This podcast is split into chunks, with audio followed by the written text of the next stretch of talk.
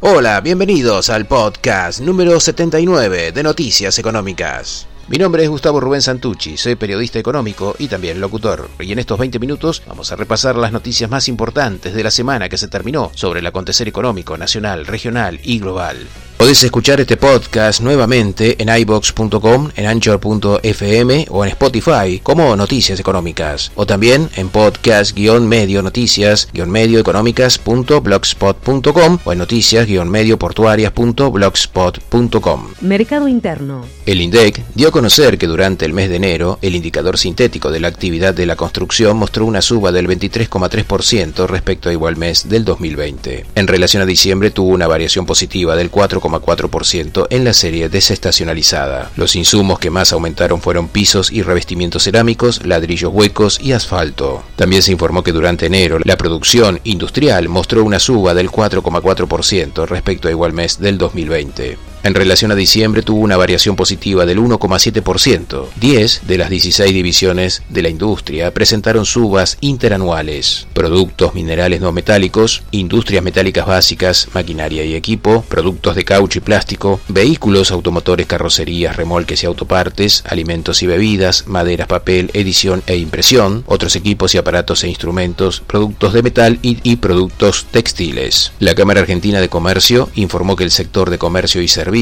durante enero aumentó 1,9% comparado con enero 2020 y en relación a diciembre se incrementó 3,7%. El acumulado de los últimos 12 meses sufrió un aumento del 8,7%. La Confederación Argentina de la Mediana Empresa informó que durante febrero las ventas cayeron 6,5% interanual y un descenso del 6,1% en los primeros dos meses del año, frente a igual periodo del 2020. 30% de los comercios tuvo aumentos anuales en sus ventas, 53% registraron bajas. Los sectores con menos caídas interanuales fueron ferreterías, materiales eléctricos y para la construcción, alimentos y bebidas y farmacias y electrodomésticos y artículos electrónicos. La Cámara Argentina de Comercio dio a conocer los resultados de su encuesta sobre empresas. El 59,1% de las empresas indicaron que aún no pudo recuperar el volumen de ventas. El 21,1% señaló que las ventas cayeron más del 50%. El 19,3% que las ventas fueron menores entre un 26 y un 50%. Y un 18,7% que vendieron menos entre un 1 y un 25%. Solo el 25,7% de las empresas posee expectativas de inversión para los próximos meses. El Banco de Inversión y Comercio Exterior lanzó una línea factoring para fabricantes de agroinsumos que alarga los plazos para el descuento de cheques hasta 365 días. La Cámara de Comercio Automotor informó que durante febrero se comercializaron 125.189 vehículos usados, una suba del 0,43% comparada con igual mes del 2020. Con relación al mes de enero, la caída fue del 5,5%. En los primeros dos meses del año se vendieron 257.708 autos usados, una baja del 7,3% con respecto a igual periodo del 2020. Empleo, salario. El sindicato de encargados de edificios acordó un aumento salarial del 32% con las cámaras de administradores. En el sector inmobiliario calculan que la suba salarial de los encargados tiene un impacto de alrededor del 30% sobre el valor de las expensas. El Ministerio de Trabajo, Empleo y Seguridad Social prorrogó hasta el 31 de mayo de 2021 los vencimientos de las prestaciones por desempleo que se produzcan entre el 1 de febrero de 2021 y el 30 de abril. Las cuotas de prórroga serán mensuales y serán equivalentes al 75% de la prestación original. Inflación. Consumidores Libres informó que según el relevamiento efectuado en supermercados y negocios barriales de la ciudad autónoma de Buenos Aires, el precio de los 21 productos de la canasta básica de alimentos sufrió un aumento del 4,39% durante el mes de febrero. Según consultoras privadas, la suba del índice de precios al consumidor durante febrero se ubicó entre 3,4 y 3,9%, impulsado por los alimentos y bebidas, que crecieron por encima del 4%. El gobierno acordó con los principales actores de la cadena de la construcción y dirigentes sindicales para avanzar en un monitoreo de los costos de los materiales del sector y corregir cualquier eventual desvío que se pudieran registrar en los precios. Finanzas. La Administración Federal de Ingresos Públicos informó que se registraron ingresos por un total de 716.595 millones de pesos, un incremento del 51,9% nominal interanual. En términos reales, la recaudación habría crecido unos 10 puntos por encima de la inflación acumulada. Los tributos ligados al comercio exterior subieron en conjunto 161% por el incremento de los precios internacionales. El gobierno bonaerense estableció que los recursos del Fondo de Infraestructura Municipal, por 12 mil millones de pesos, deberán ser destinados al financiamiento total o parcial de obras de infraestructura y no a gastos corrientes u operativos. El informe del Centro de Estudios para la Nueva Economía destacó que en el inicio del 2021, Argentina comenzó a mostrar una mejora en las finanzas públicas. El índice de equilibrio fiscal alcanzó en enero 99,5 puntos, una cifra que implicó una mejora del 67% con relación a diciembre. De acuerdo con los datos del balance cambiario del Banco Central, durante enero se registró un superávit de 1.051 millones de dólares. El dato coincide con lo informado por el INDEC, que refleja las declaraciones de los operadores del comercio exterior a la aduana por 1.068 millones de dólares.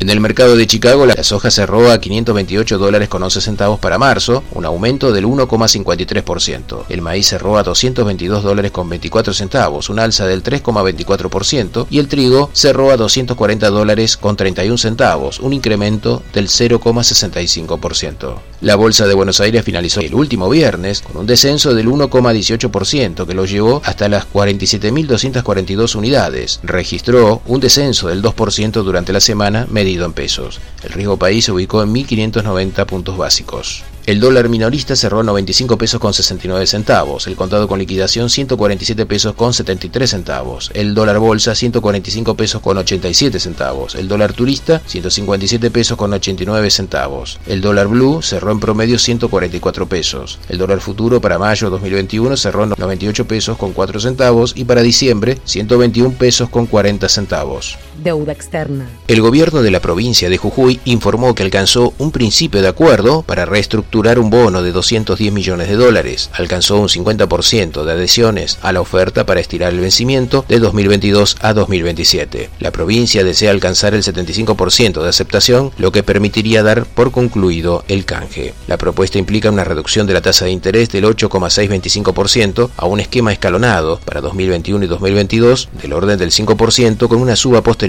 al 8,37%. El Ministerio de Hacienda y Finanzas de la provincia de Buenos Aires informó que extendió el periodo de presentación de órdenes para canjear los bonos bajo legislación extranjera por nuevos bonos hasta el 26 de marzo del 2021. La directora en jefe del Fondo Monetario Internacional, Cristalina Georgieva, confirmó que se habilitará a los derechos especiales de giro, con lo cual habrá un dinero extra que se girará a los países que tengan su aporte al día. Argentina, como tiene su cuota al día, podría recibir entre 3.300 y 3.500 millones de dólares. El dinero se utilizará para cumplir con el pago del mes de mayo de 2.123 millones de dólares con el Club de París o para cumplir con el pago obligatorio comprometido con el Fondo Monetario Internacional.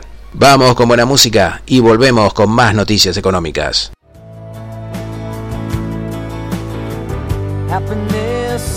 More or less, it's just a change in me, something in my liberty. On my mind. Happiness coming and going. I watch you look at me, watch my fever growing. I know just where I am.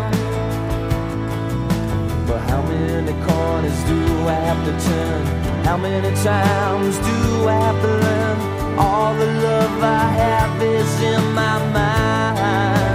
Noticias económicas. lucky man with fire in my hands.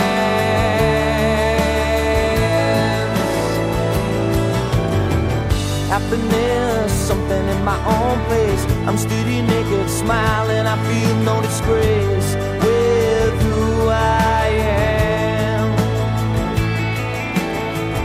Happiness coming and going. I watch you look at me, watch my feet are growing. I know just who I am. Noticias económicas.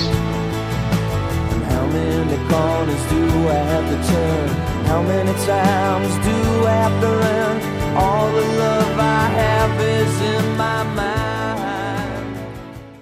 Continuamos en Noticias Económicas y antes de terminar, vamos con las temáticas del dinero electrónico, las noticias internacionales y del comercio exterior. Pero antes, saludos para FM La Ciudadana 103.3, Radio Bicentenario Digital de General Rodríguez, provincia de Buenos Aires, para Ernesto Vidarte, Radio City San Miguel, para FM San Jorge de Curuzú, Cuatiá 106.7, Radio 1 Santa Elena 97.1 en la provincia de Entre Ríos, Radio Torsalito de la provincia de Salta, Sol Naciente 94.3 de La Pachito, provincia de Chaco, José Martínez de Radio Energy 90.9 y FM Libre Progreso y también para FM La Exitosa. Dinero electrónico. La cotización de Bitcoin cerró este último viernes en 48.879 dólares, 6% más que la semana anterior. Francia considera que la posición conciliadora de la nueva administración estadounidense haría posible un acuerdo internacional para la creación de un impuesto a las grandes compañías digitales.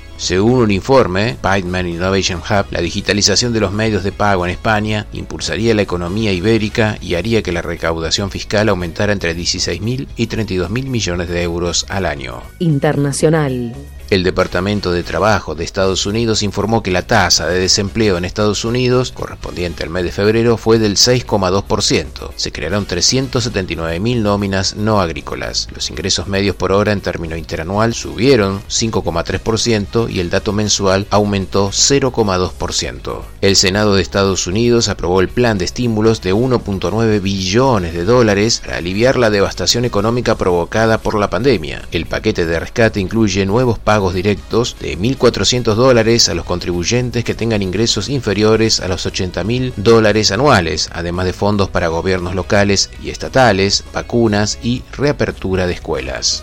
El organismo público de estadísticas del Canadá informó que la economía canadiense se contrajo un 5,4% durante 2020, el peor resultado anual desde la Segunda Guerra Mundial. El Instituto Nacional de Estadísticas de Italia informó que la economía italiana cayó 8,9% en 2020 respecto al año anterior. Su déficit fue del 9,5% del PBI y la deuda alcanzó el 155,6% del PBI como consecuencia de la pandemia. Según un informe del Banco de Portugal, el país ha iniciado el año con una disminución de su deuda pública de 600 millones de euros respecto a diciembre, cuando alcanzó el récord de 270 mil millones de euros. La oficina Helena de Estadísticas informó que el PBI griego se contrajo en 2020 un 8,2%. La oficina de Estadísticas de Austria informó que el PBI austriaco sufrió en 2020 una caída del 6,6% con respecto al año 2019, la mayor caída de la economía desde 1945.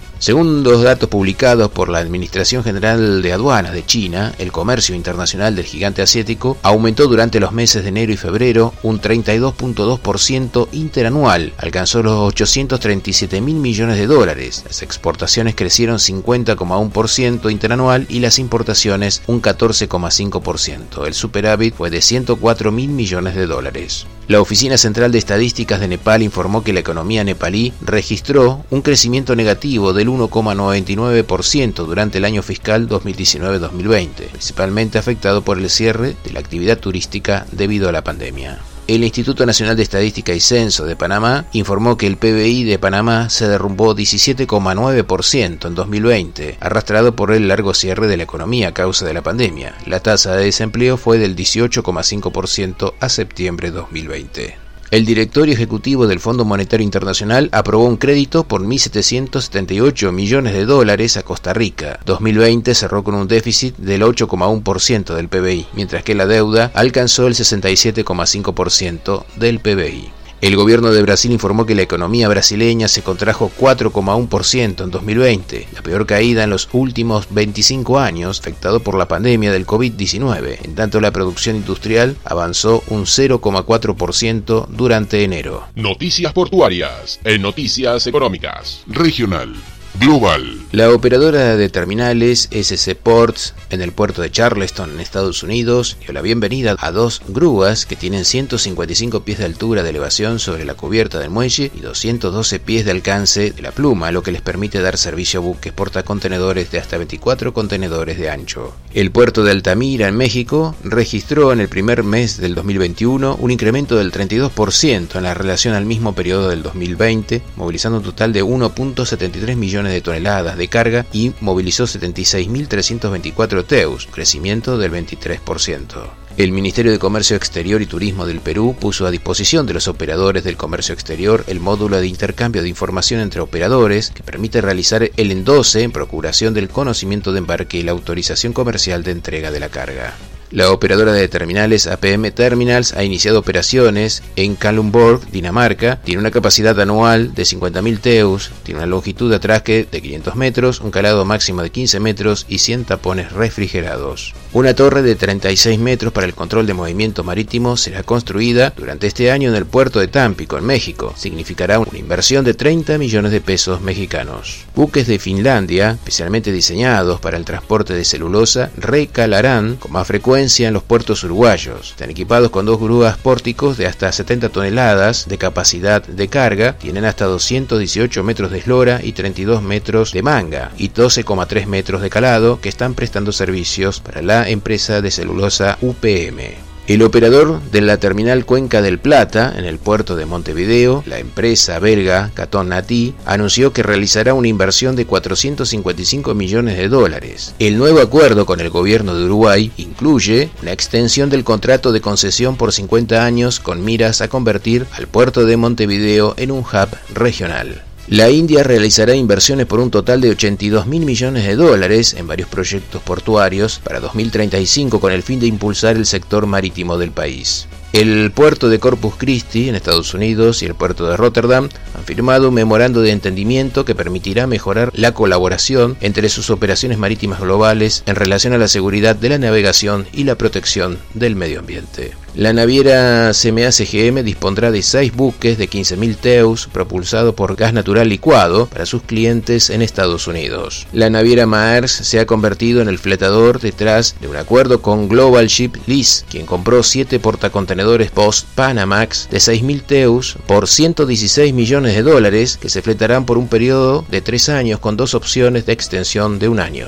La naviera Japaloid ha anunciado la apertura de una nueva oficina en Nairobi, Kenia, con el objetivo de continuar su crecimiento en África. Hasta ahora tiene cinco oficinas propias en el continente, en Sudáfrica, Egipto, Ghana, Nigeria y Kenia. Nacional. La consultora Ecolatina señala que durante febrero la balanza comercial bilateral con Brasil fue superavitaria en 130 millones de dólares. La empresa SPI Astilleros está desarrollando trabajos de mantenimiento del buque Norman Commander que presta servicios a las principales compañías petroleras del Atlántico Sur. Cuenta con 93 metros de eslora y una habitabilidad para 78 personas se recuperó el 33% de la operatoria portuaria del muelle Storni de Puerto Madryn, al dejarse habilitadas las obras del sitio 2, que será utilizado por buques cargueros y portacontenedores, por una construcción de 2.170 metros cuadrados con una inversión de 225 millones de pesos. Por Puerto Rosales, en la provincia de Buenos Aires, se concretaron durante enero tres exportaciones de petróleo de vaca muerta, con un total de 110.000 toneladas. 2020 cerró con 17 operaciones de exportación por este puerto.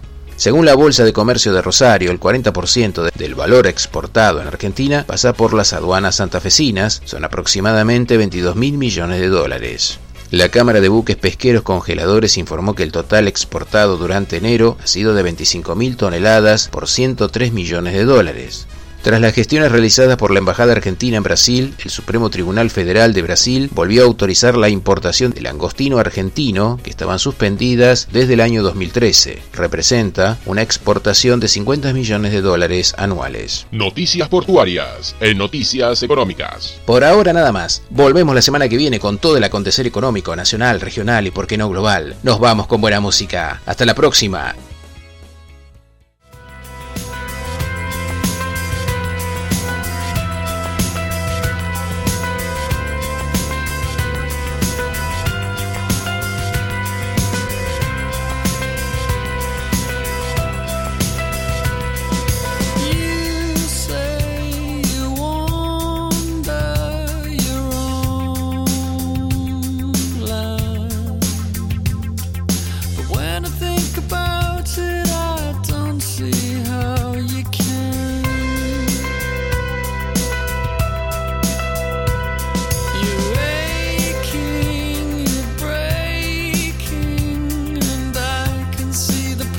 Noticias económicas.